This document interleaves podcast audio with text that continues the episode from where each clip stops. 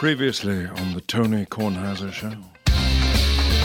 And Detroit wins the game, and the chump of chumps is Arthur Blank. He's on the sideline waiting to celebrate again, like he did at home, not at home in the Super Bowl, but at the Super Bowl with New England. And they take shot after shot of him because he's a pathetic, forlorn figure. He's like, if you're old enough to remember this, he's like a Jackie Gleason character. He's completely forlorn and foolish. He's a foolish person at this point.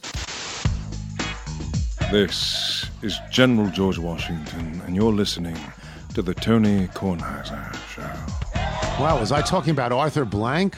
Yes, I guess I was. He's on the sideline every time. He was doing a dance at the Super Bowl, if you remember this. He was dancing around because they were up by 25. And then the two magic words, Tom Brady, happened.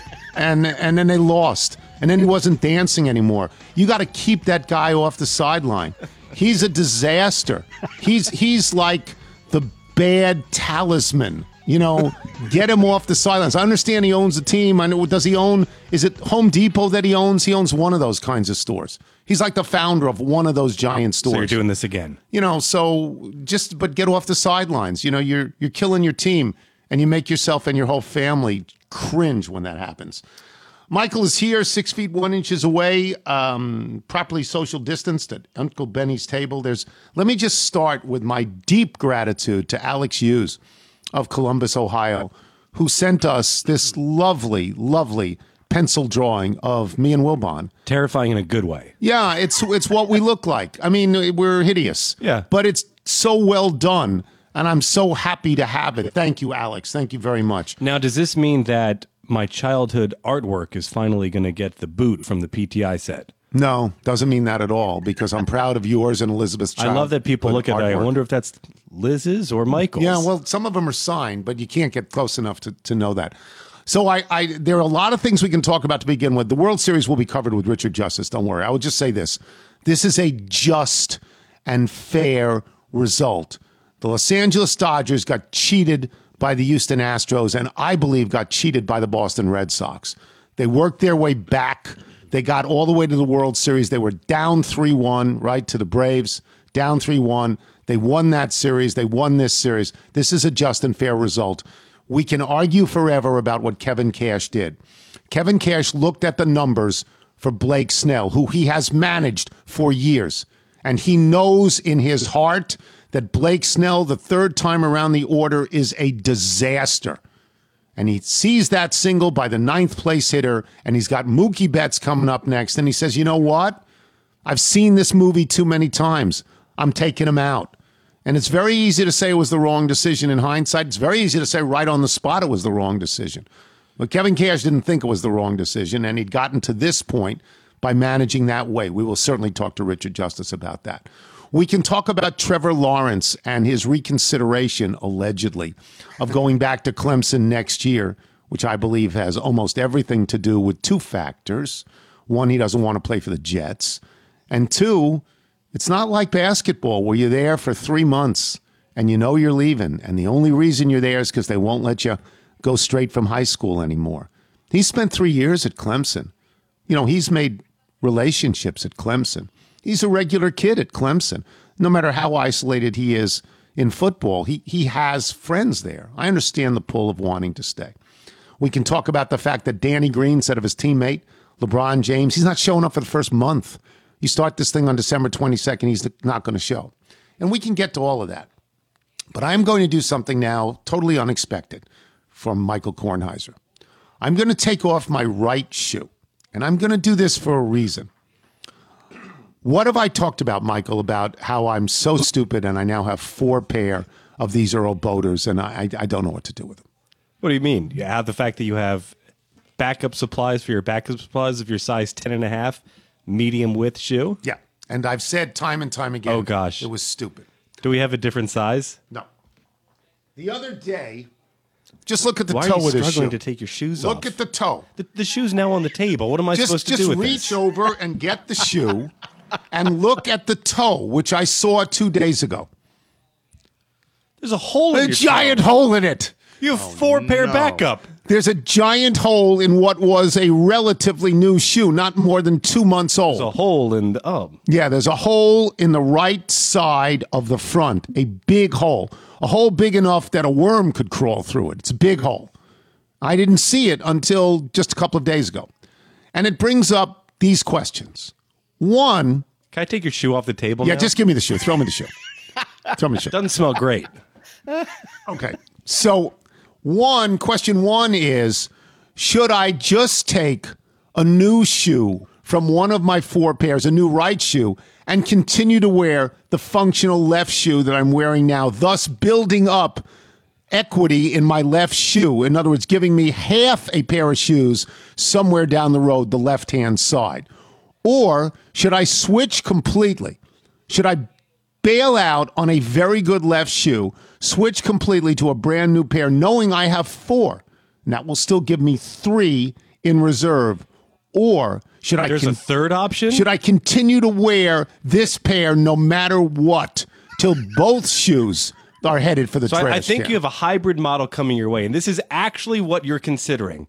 You have four pair of backup shoes. I do. And you are considering subbing out only one shoe. Yes, Imagine, or not. Imagine what this might do to your gait. This might mess up your feet. So what I'm thinking is, very comfortable. You have this is like when you sub in new socks. You have to get rid of the entire drawer at the same time because you don't know what could happen when you match up an old sock with a new sock.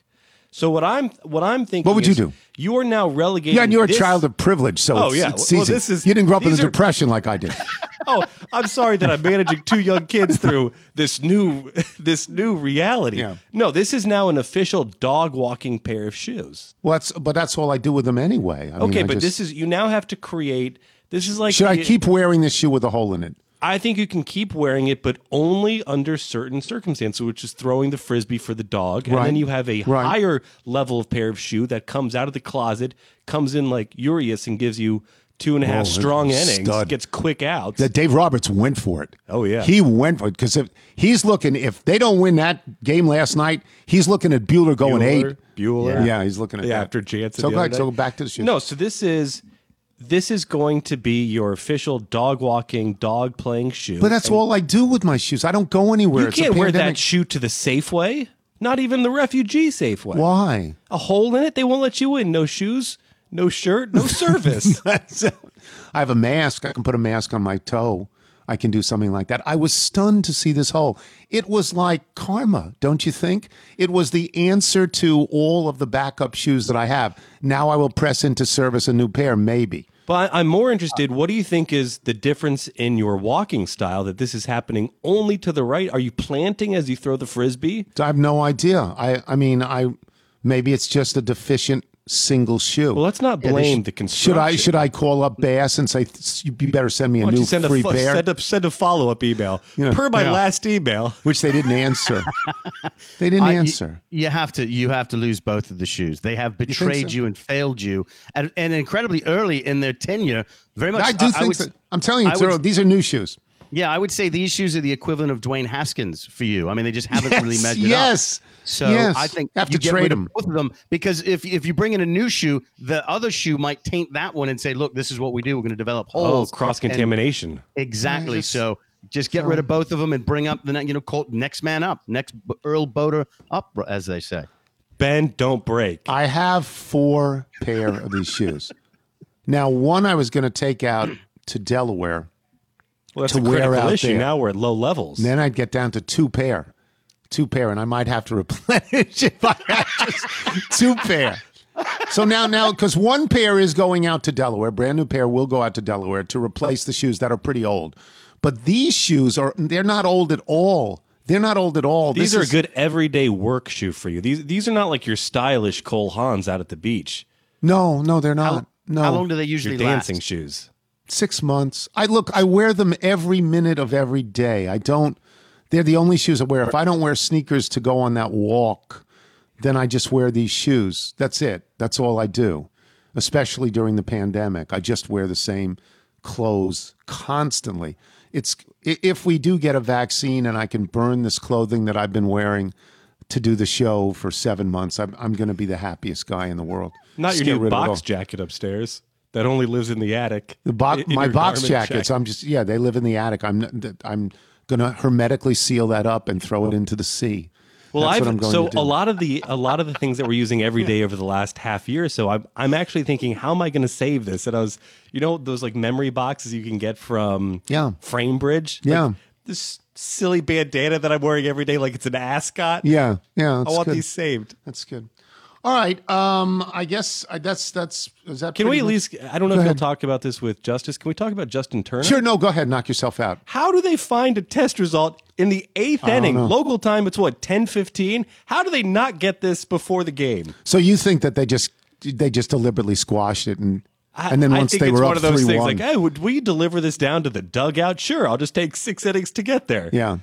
How about Justin Turner then posing with everybody, mask off, and hugging everybody? Yeah, do you think they were disinfecting the commissioner's trophy after every season? Are you okay with that? Do you think that he's a super spreader? I think I give power to the team to decide how they want to handle that because they've already been exposed. Me too. You start thinking, you're like, okay, at least he wasn't 3 for 3 with, a single double looking for the cycle as he's touched. No, he struck out every time against Blake Snell or popped one pretty big. You just look at the impact he single-handedly had on the middle games of the series, hitting home runs in the first innings. No, he's tremendous. He's a great player. They could have given that MVP to a lot of different people. They could have given it to Turner. They could have given it to Mookie Betts. They could have given it to Cody Bellinger. They could have given it to Clayton Kershaw. They gave it to Corey Seager, and that's fine. But, there's a lot of people who got them this far. And it seems like if you don't give it to Seager, it becomes very hard to try and separate Kershaw versus the new kid who is... signed the monster deal. But, man, if you look at that double he hit and then... Mookie Betts, he went home. He went home on an infield out. There's 5 guys that can do that. He's one of the 5, as was explained to us. Was it Kirkjian who said that about Mookie Betts? A lot of interesting plays at home this series. Yes. Let's take a break, and we will come back with Richard Justice of MLB.com, who is on site, I assume, unless he just went home. I assume he's on site still in Arlington. So I'm Tony Kornheiser.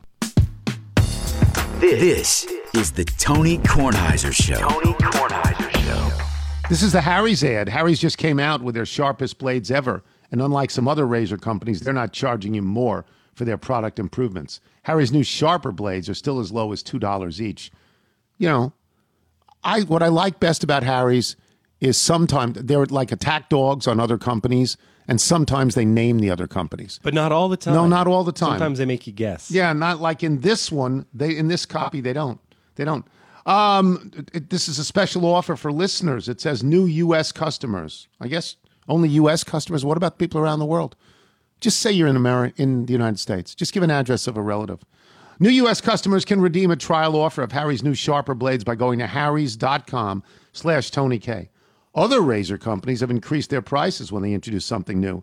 Harry's is delivering their sharpest shave ever, and they're not raising prices. These new blades are so sharp that in a study with guys shaving 4 times a week, I love when people say guys.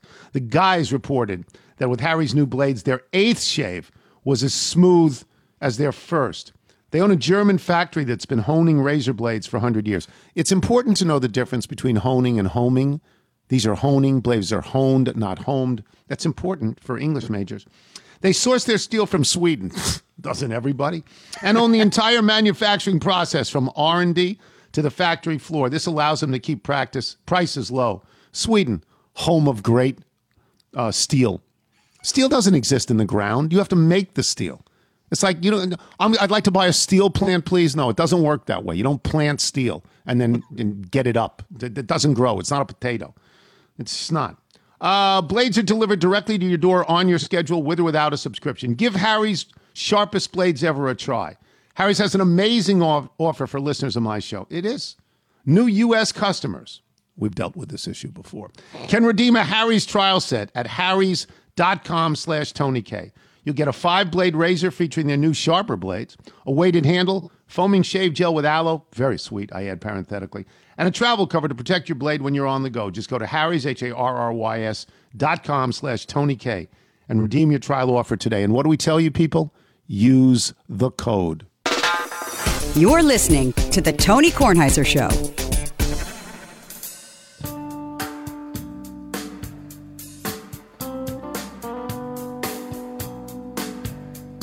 This is a band called the Come On Come Ons. This is sent to us by Roman Warmke. This is a song called Breeze that he wrote. And he writes, longtime listener, big fan of your career on the PTI show. I remember a particularly tension-filled segment where you and Wilbon were arguing contentiously over some team's ability to make the playoffs when my brother Matt, who introduced me to your shows, turned to me and said, I hate it when mommy and daddy fight. I like that. Not sure which of you is mommy, but I thought I'd get in on the jingle offer. Attached is an MP3 of my song Breeze, which I wrote here in Southeast Ohio, Athens, home of Joe Burrow, with my band the Come On Come Ons, which may be appropriate for the election season, as a fresh breeze may be something we all desire after November 3rd. We've been voted in the top 10 bands of our town for 5 years, which is understandable considering there's only 7 rock bands here, but I digress. That's funny. Possible I could become the official 5-string bassist of the Tony Kornheiser Show. Sure, absolutely. Enjoy the song with my full publishing permission and eat something, will you? Yeah, he's seen me. I'm too thin. Richard Justice of MLB.com joins us now. He went to the World Series. He's in Texas. Let's start with the obvious thing, and I think it's very easy to attack Kevin Cash. But Kevin Cash has managed Blake Snell for years. He has seen what happens the third time around. It is not an accident that Blake Snell never pitched through 6 since the beginning of 2019. So I'm asking you as somebody I know likes Kevin Cash, and I understand the battle between analytics and feel, you know, what are your thoughts about this? Exactly that. It's the difference between analytics and feel. Hey, by the way, I did not end up going to the games. I've covered it all. Okay. But here's the larger point. This has happened again and again. In Game 5 of the 2017 World Series, Dave Roberts left against the process, left Clayton Kershaw in to face George Springer a third time. Springer hit 1,800 feet. This happens. You knew what he was going to do. Now, this happens all the time. I know teams, data-driven teams like the Brewers and the Rays, the Astros, the Dodgers, and the one thing they worry about is that we're turning players into robots. That there's one guy I know that has to warm up with an iPad. He has to see his spin rate, his dot, where the dot is located every time. And they talk to him like, don't you have a feel for things? But, Tony, don't you think that can happen with managers, too? Sometimes don't you have to have a feel for it? These things are scripted out before the game, and they are scripted out in collaboration with the front office, often by the front office. And what the data said was you should not let Blake Snell face a lineup a third time through. Here's what it misses is that feel for the game, one, and two, you have just played you've played 18 postseason games or something like that. You went the distance with the Yankees. You went the distance with the Astros. Your bullpen is very tired. And your best reliever, who you called upon in that situation, Nick Anderson, has given up a run in 6 straight appearances. Yeah. The fastball that he got people out on previously, he can't get it up in the strike zone the way he had before. And you were flirting with disaster. But I understand what he did, and I guarantee you nobody feels worse about it today. I would assume that the boys in decision science at the Rays will be going back today and going, maybe that wasn't the best call. So explain to people, the Dodgers ended up using 6 relievers.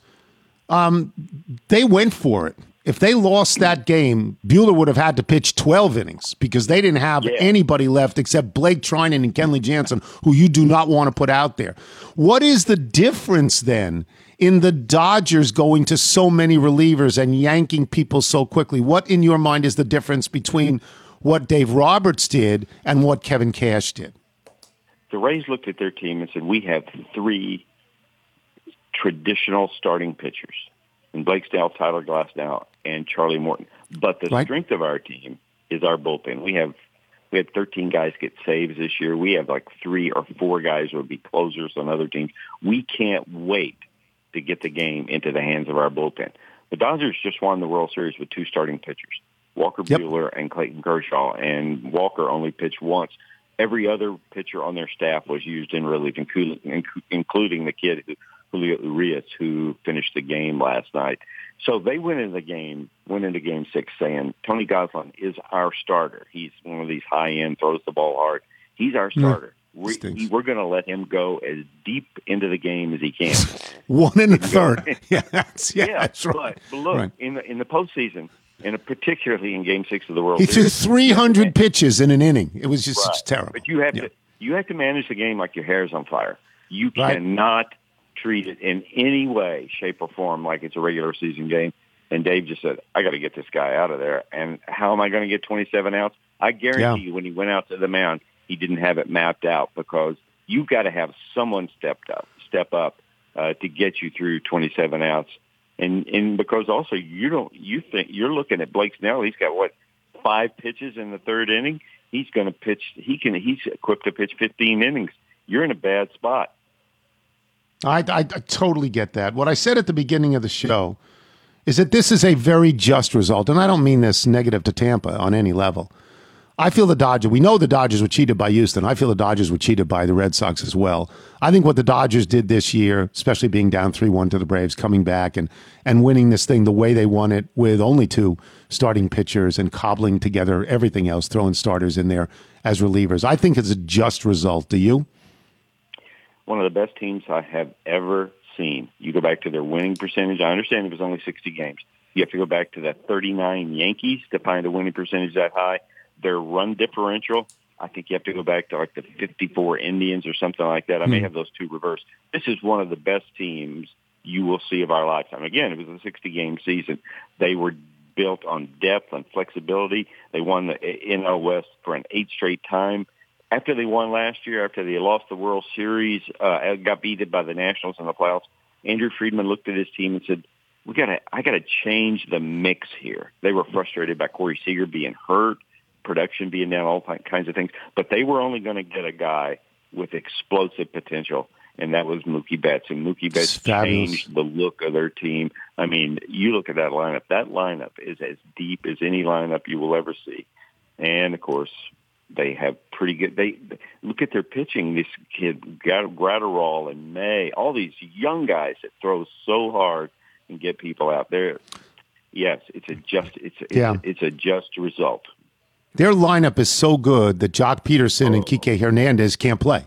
That's how good their lineup is. I mean, they're really good. But the reason you have flexibility all over the place, that Chris Taylor can play here, there, everywhere, that Cody Bellinger, until Betts arrived, was your best defensive player at 3 positions, is because you can take Jock Peterson and say, okay, what does he do well? Well, we want him facing right-handed pitching, not left-handed pitching. And he becomes, I may have that backwards too, he becomes an absolute dominant player at this time of year because you found a role for him. No, that's really good. So let me get to the other large question, which is Justin Turner testing positive and somehow the Dodgers only finding out in the 7th or 8th inning when they were already up. How does that happen in a bubble? Is it Do most people think, do many people think, do some people think it's a false positive? And how do you think the Dodgers handled it? Because he was out on the field afterwards, mask off, doing all those things, and he could end up being a super spreader of this disease. What do you think? Exactly. I think the way it broke down is they got a, what do you call it, an uncertain test result. Right, inconclusive. In the day. Yeah, inconclusive test result. That came in the 2nd or 3rd inning. They expedited the 2nd result and came back in whenever it was, the 6th or 7th or 8th inning, and said he's got to get out of the game. After that, all bets are off. But you remember we said, like, I know we're going to start the season. I just don't feel so good that we're going to finish the season. And what the health experts told baseball was you got to be done before November because there's going to be a second wave or whatever you call it, wave 1A or 1B, and it's going to be bad, and you're going to be lucky. You're going to be lucky to get out of this thing. They got out of it by 1 day because what would have happened in Game 7? I can't imagine there would have been a Game 7. It would have been a 3-3 tie in the World Series, something like that. It was in an unlucky season. It was a lucky break. I just wonder, I mean, you know, you look at everything that happened in hockey and everything that happened in the NBA and bubbles, and this was a bubble for baseball. You just say, well, how did that happen? Yeah. And I'm sure they'll investigate it. So it's just very weird. But yeah, it is. But it wasn't total isolation. You do have to go get on a bus. You do have to go get on an elevator. One of the Cubs told me earlier in the season, he goes, I get on the elevator, and I'm paranoid as hell, looking like, I'm not going to touch that button. And so, yeah, I mean, it shows that the virus can slip in at any place. It, you know, in the NBA, they got the season in, and who knows what they're going to find out when they do contact tracing. It's a remarkable thing. Let me get back to the baseball. If you asked me what I will remember most about the World Series, I will remember plays at the plate. At the plate. We had many more than we usually have. You know, the game winner at one point, the attempted steal of home at one point, the fact that Mookie Betts just manufactures runs on his own. What are your thoughts about that? That was, to me, that was tremendously exciting baseball. I'm going to remember that it was great, that it was absolutely great, that these were two really good teams that just punched each other in the face and punched back. The fact the way game 5 ended, you have to go back to 86 or whenever to find a game that ended that way, and then the Dodgers come right back. Mookie Betts leads off game 6. This game where you've taken a gut punch. Betts leads off with a double. Seager singles them in, and it's like, whew, okay, Clayton, can you bail us out on this? There was a lot of that, and that, I think the way Jeff Passan and you broke down this attempted steal at home was just brilliant. I mean, you know, like what does the card say? What do the numbers say? You had a guy, an athletic guy at third base, who a million things went through his head, and he thought, I can make it. And that's just, there was aggressive base running throughout the thing. Sort of both teams sort of brought the stolen base back. There was a play where Seager went to third on an infield grounder. You go, whoa, what is that guy doing? There were plays made in the outfield, and obviously some booming home runs. And also, just for those of us who've covered the sport for such a long time, the Dodgers mean so much. I mean, I think you heard Corey Seager say it. I think it was Corey said, you know, one of the people I'm thinking about right now is Vin Scully, because I know Vin's home watching every pitch. The Dodgers mean something in the fabric of culture in this country, and it's cool to see them celebrate. Do you think, having watched it for so long, do you think that Clayton Kershaw rewrote his history through winning those two games? Even though, God knows, in the first inning of each game, you thought, oh, my God, he's going to give up 4. So what do you think? Yeah, it was always a complicated history to me, because there were always gems mixed in there. And in this postseason, his ERA was 2.2 or something. He had an 8-inning shutout to open the playoffs and all of that. He needed that. I'll say this about his Game 5 performance. That guy has the slider got him through Game 1. He was dominant in Game 2. When did he pitch? Game 2? Game 1. And the slider got him through that. He didn't have the slider, and he was just out there on guts trying to figure something out, and he got through it. And, you know, when Dave Roberts went to the mound that took him out, you can see on the video Justin Turner going, basically saying, don't take him out. Please don't take him out. Yeah. He's good. He can get this guy. And Dave stuck to his guns. He had told Clayton, you're going to face 2 guys, and then that's it. Yeah, I hope he has rewritten the postseason narrative. The smile on his face said so last night. Certainly seemed that way. I think I've got to go back to Kevin Cash in this regard. Where does this leave Kevin Cash? I mean, and to set this up for people to understand why I'm saying this, this is not Joe Madden.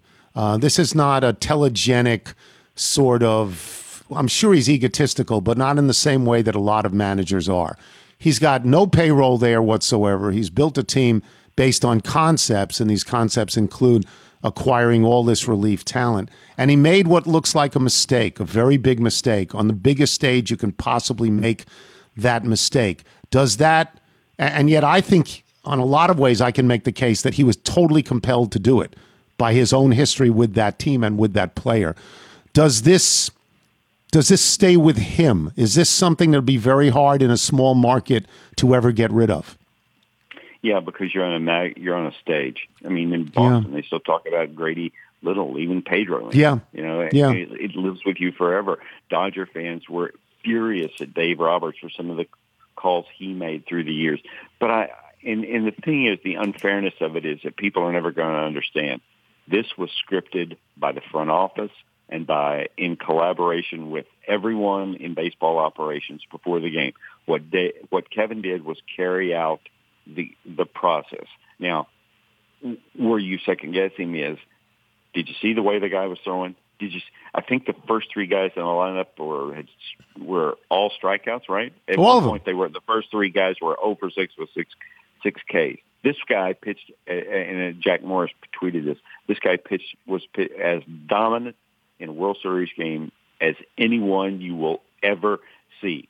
And the call would have been not to follow the script. The call would have been, look, I believe in this guy. He's still my best option. And the guy I'm going to bring in has really pitched poorly lately. All those things. It's a decision you make on the fly, and he stuck with the script. He stuck with the organizational script. And fair or not, it's going to live with him for a long time. And he's been around long enough to know he knows this better than anybody. I mean, I'm certain it was a miserable night for Kevin, and the next few days are going to be miserable and probably right into spring training. I just think something like this allows people to jump on him with both feet. No question. The same people who marveled at the way he handled the pitching staff all throughout the year. You know what I mean? Like, and look, I made a living being nasty, but I have sympathy for this one. I really do.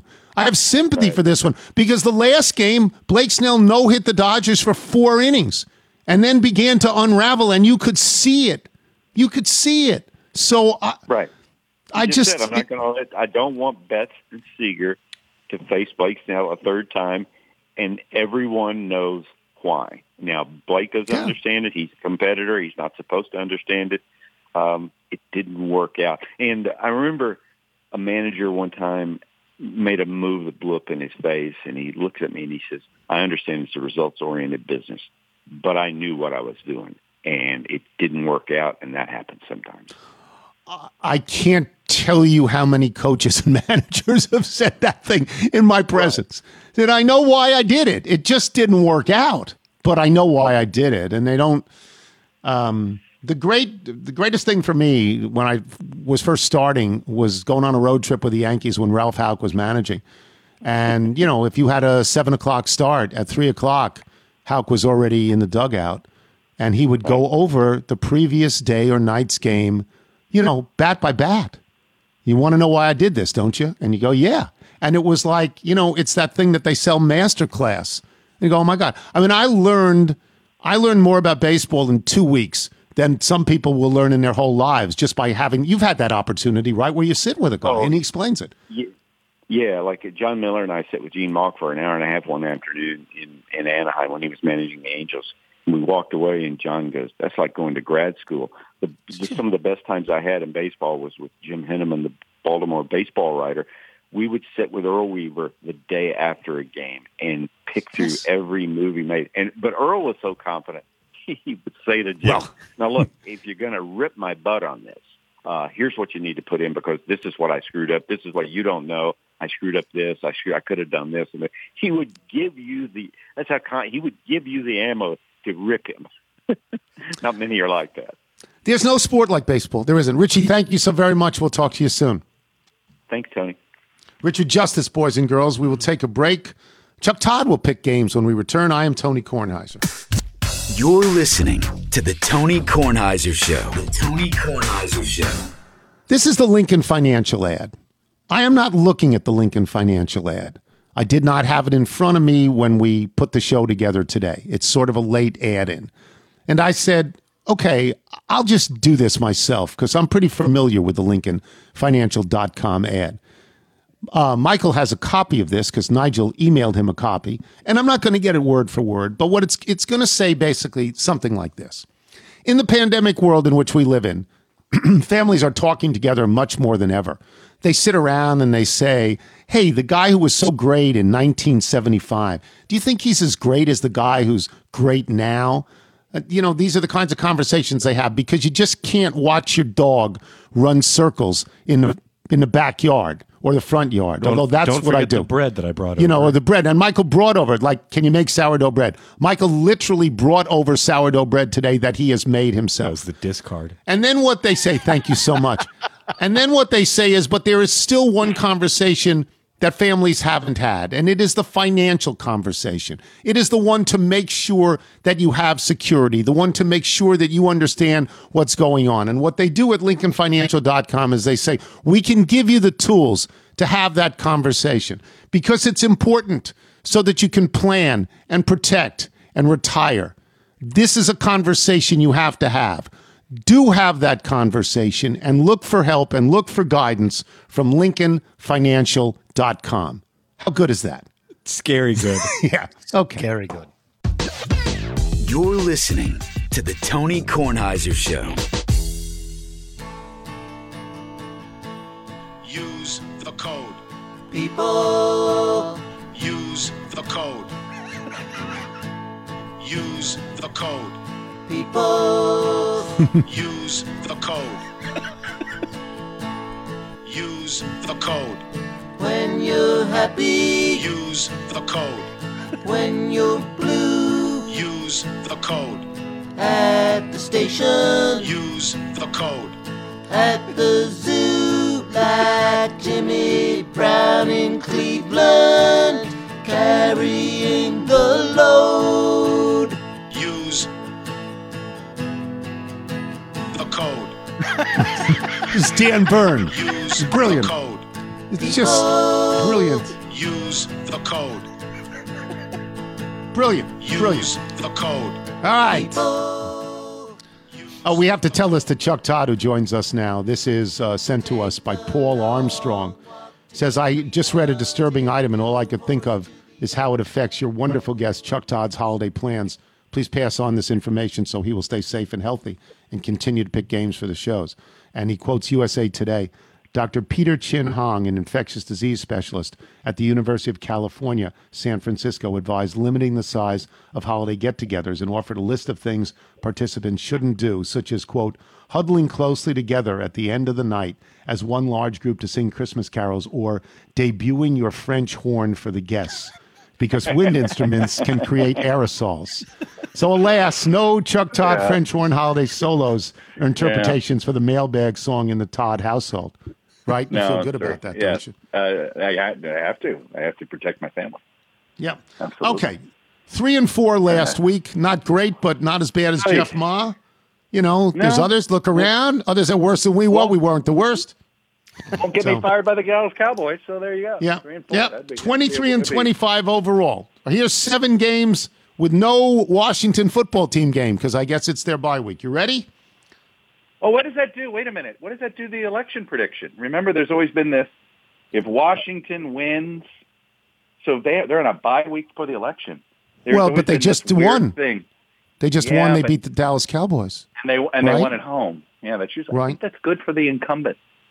I think really good for the incumbent. I think okay. So. Well, we'll see. There was some Washington football, but that may be with the old nickname. Maybe it doesn't work with the new nickname. Indianapolis is at Detroit. Detroit won in fantastic. Only Atlanta can lose in this way fashion. Matthew Stafford is still a great passer. Indianapolis is favored by 2.5 on the road at Detroit. Who you got? This is, by the way, the game you just described, Detroit-Atlanta. Isn't this going to be the same game? Won't Indianapolis-Detroit? Yes. Yeah, sure. Of course, it'll be some missed extra point that leads to a failed 2-point conversion that may or may not lead to overtime. I hate betting on either one of these teams. Give me the home dog. Just I will take Stafford over because I hate betting with Philip Rivers even more. Okay, New England, which got throttled at home by San Francisco, throttled. New England is on the road at Buffalo. This is a division game. Their only path to winning the division is to win the 7 division games they have left. They already beat Miami once. So is it 5 games left? 5 games left, rather, not 7. They have to win them all. New England is getting 3.5 at Buffalo, a team that has not looked good in the last 3 weeks. No, they haven't, and this scares me because this feels like New England has to win. I agree. Like this is a kitchen sink game, but this line is much smaller than it should be. which feels like it's already priced in that this is a kitchen sink game. Right. And I'm, you know, do you think it's COVID with Cam? Do you think these are COVID? No, yeah, because Freddie Freeman had COVID, and was great. No, I don't. And I don't. What did he hit in the World Series? What did Freddie Freeman? What was his average in the World Series? We didn't get to the World Series, but come on. I mean, he was great before that. I mean, Cam is missing guys by 5, 6, 8 feet, right? He looks like the Cam Newton that the Panthers got rid of. Yes, he does. He looks like the guy we saw, and it may be that that Seattle game was the outlier that we just saw one game.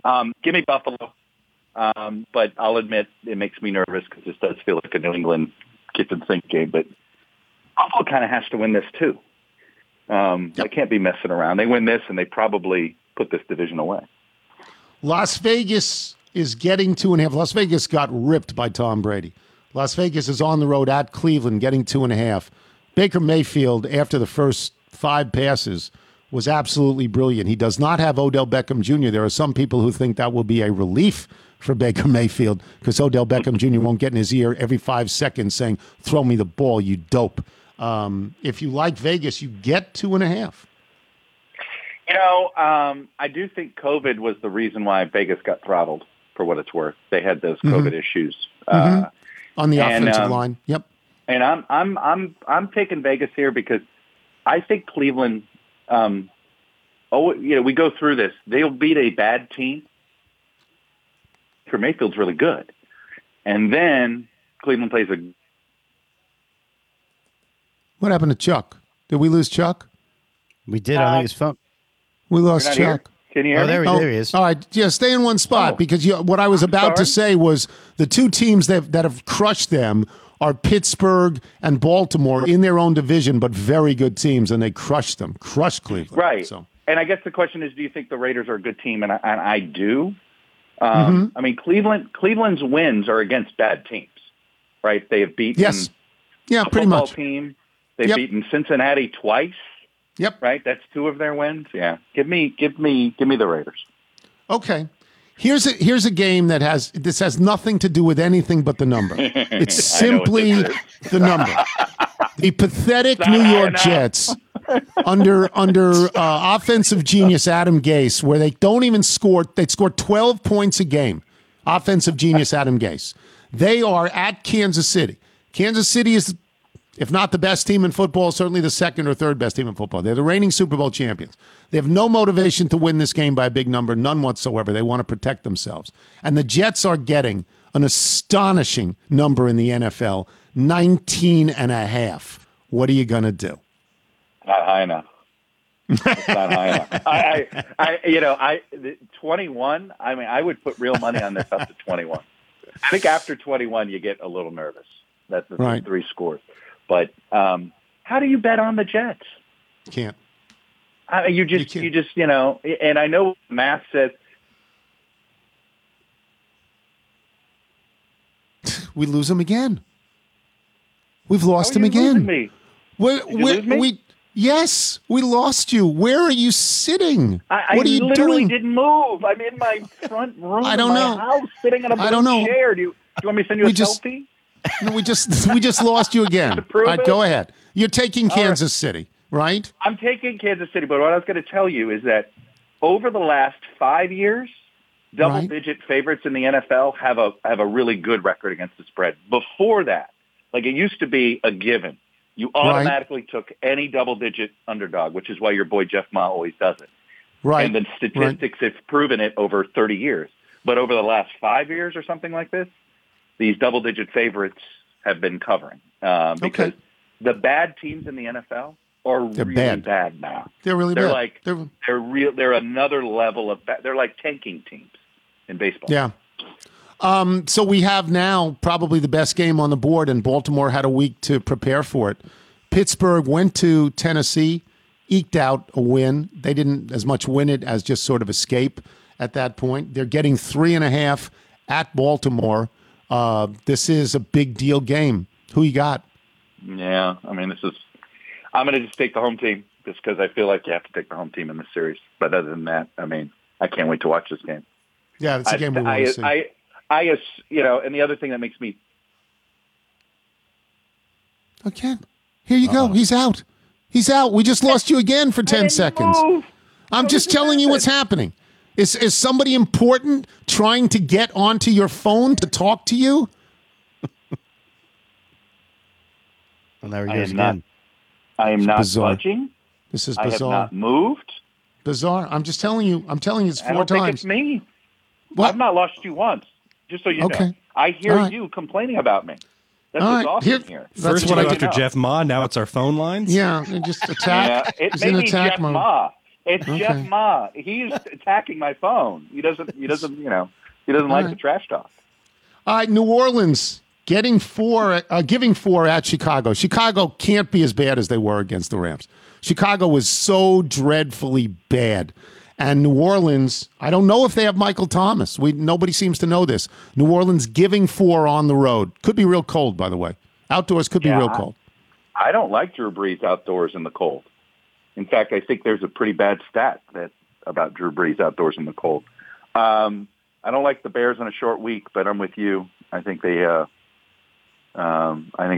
they've got to show up in this game, and I just don't trust Brees in the cold. So give me the Bears. Give them those points. And another really, really good game in the greatest division in American sports, the NFC West. San Francisco getting three at Seattle. San Francisco coming off a big win. Seattle finally losing a game again in division. That division, by the way, 16-5 against teams out of their division. 16-5. Did you see the injury report again for San Francisco? Is it tremendous again? They lose everybody? Well, everybody that does well is out. Debo Samuel, I think he's out.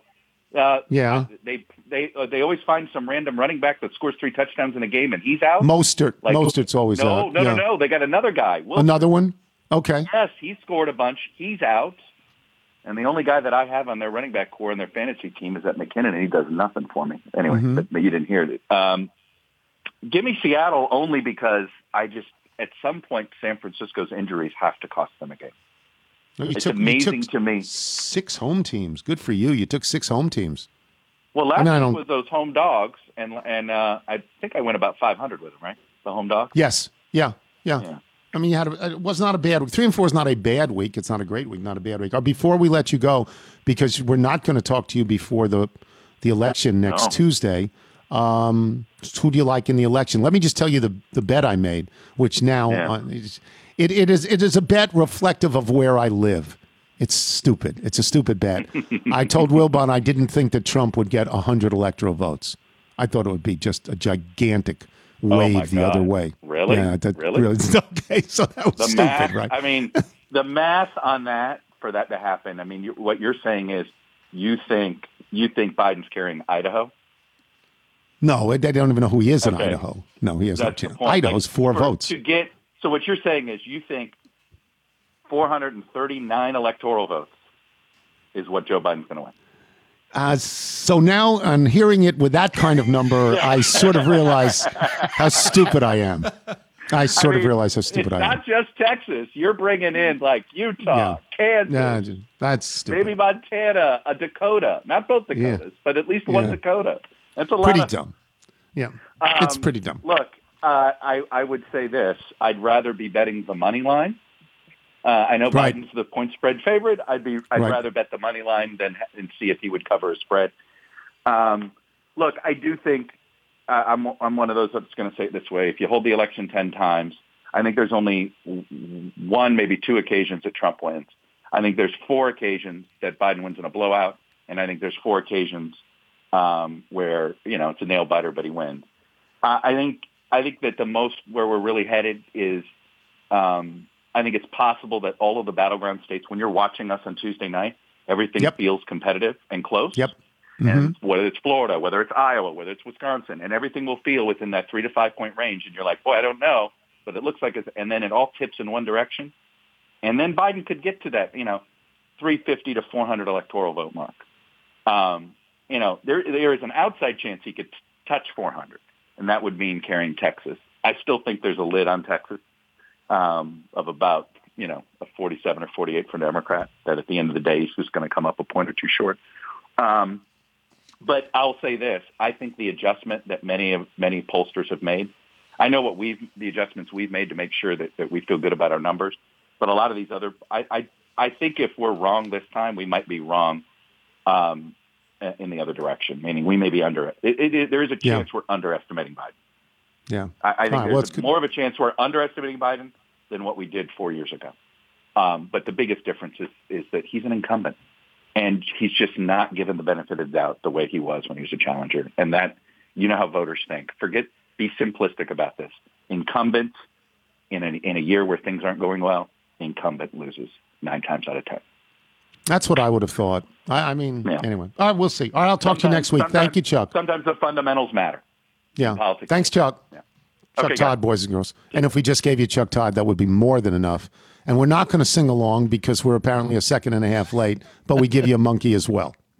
See the monkey, he's scratching, watching his iPad, smoking and laughing, hanging with Bud Grant, tapping on his purple attaché. Nigel's going to the zoo, Reginald's got the bikes by two. Sometimes he throws his boo, when he's had too much Johnny Walker Blue.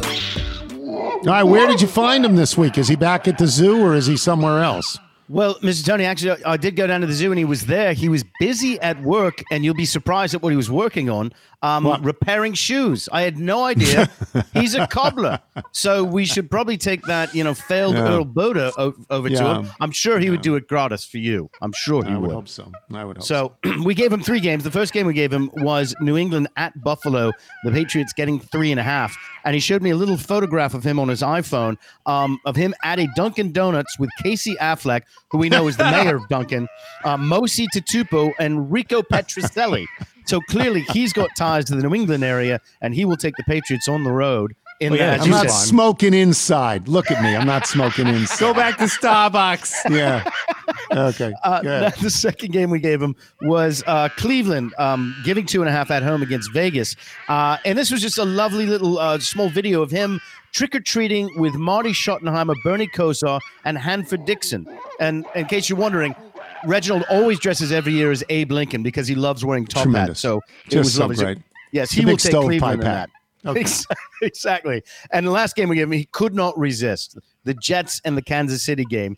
And I don't know if you've ever seen this photo. It's sort of a famous photograph. At PJ Clark's, there is Reginald sitting next to Frank Sinatra, Joe Willie Namath, and Weeb Ewbank. I'm not sure what year that was, but clearly he's got ties to the New York area and the New York Jets. So he will take the Jets with the 19.5.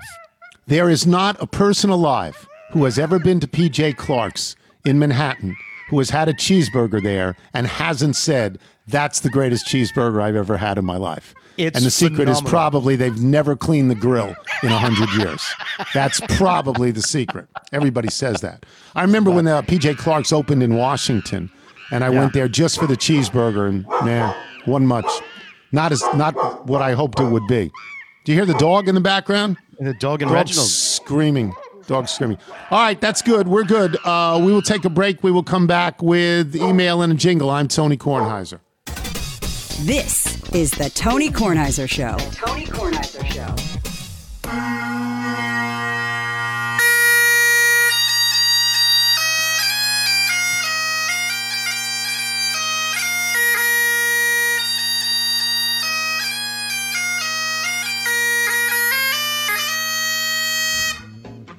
That's Donald McPhee all the way from Scotland, I'm sure, wearing a kilt as he played that bagpipe. That's wonderful. I feel like there's going to be a policeman's funeral or something like that. It's these foggy mornings we've been having. So wonderful. Yeah, it's Brigadoon. Nigel, why don't you do the Bethesda bagel ad? Sandwiches today, bagel sandwiches. Bagel sandwich day. Don't tell Saliza. Yes, Chris will be missing out on those, but we love them. You will love them as well. Go to BethesdaBagels.com for the location nearest you in the DMV area. Stop on in. They got wonderful things there, and once you go in once, you'll go all the time because it's just fantastic. Bethesda Bagels. I guess that's it for us today, but before we get to the mailbag, I just want to say in ancient times, hundreds of years before the dawn of history lived a strange race of people, the Druids.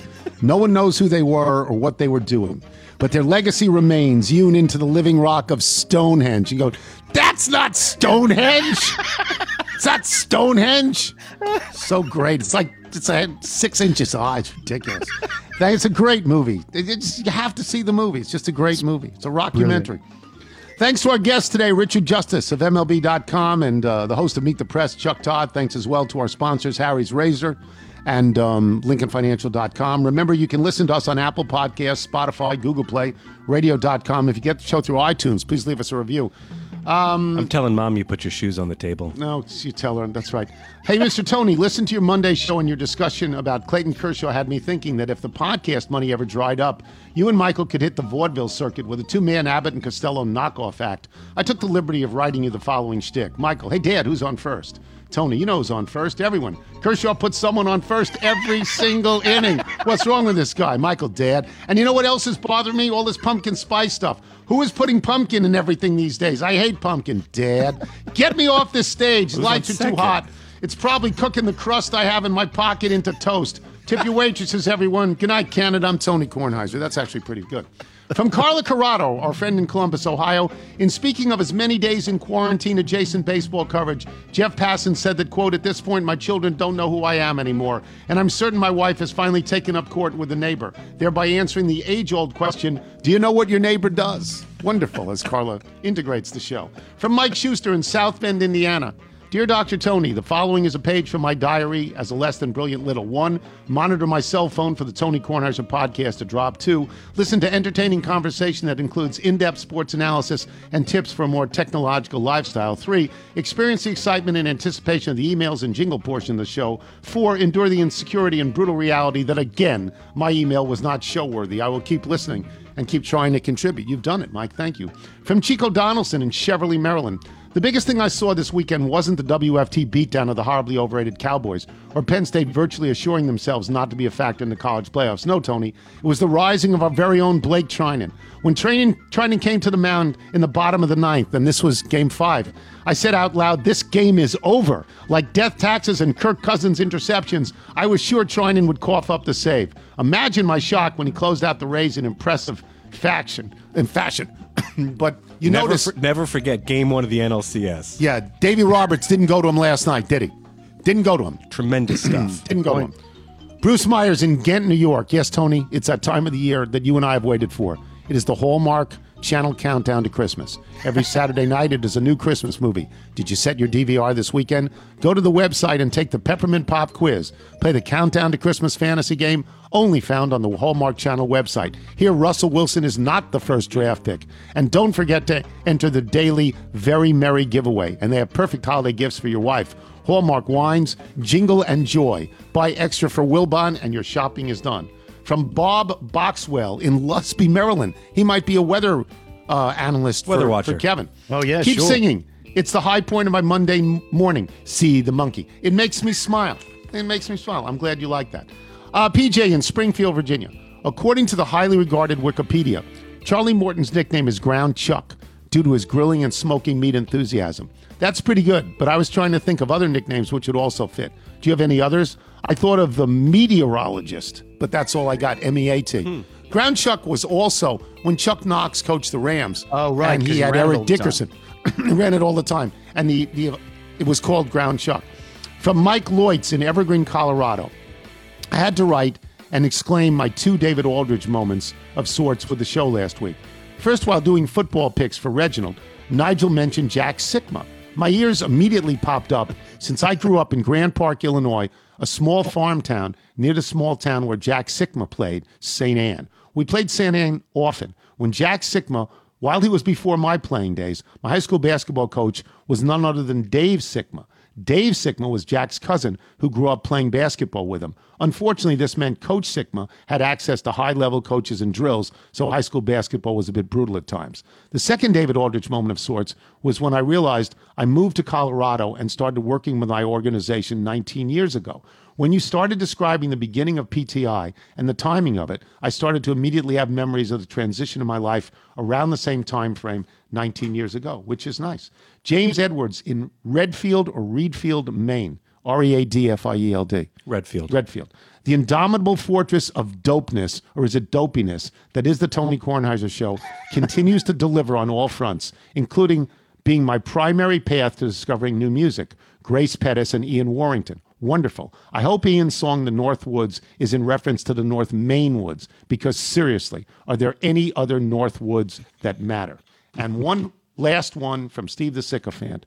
As the Hallmark Channel continued to assault us with Christmas movies over this past weekend, I must salute one title. Sure, Welcome to Christmas and Christmas Tree Lane make their intentions plain, but I submit nothing can top the new epic Jingle Bell Bride.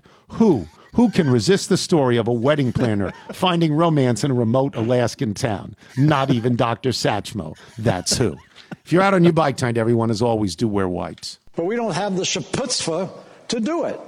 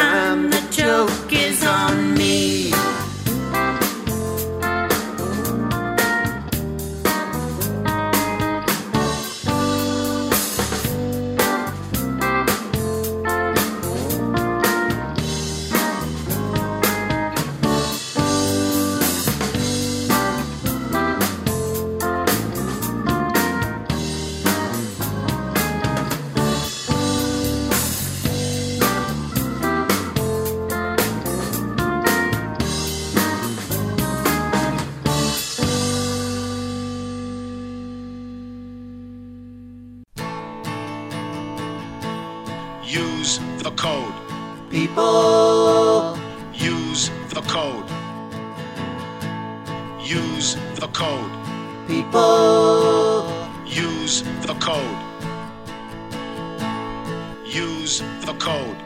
When you're happy. Use the code. When you're blue. Use the code. At the station. Use the code. At the zoo, like Jimmy Brown in Cleveland, carrying the load. Use the code. Use the code. People. Use the code. Use the code. People. Use the code. Take the long walk to freedom. Take your horse to the old town road. Use the code. Use the code. Like the Ohio and Allegheny and the Monongahela rivers flow. Use the code. Use the code. Use the code. Use the code.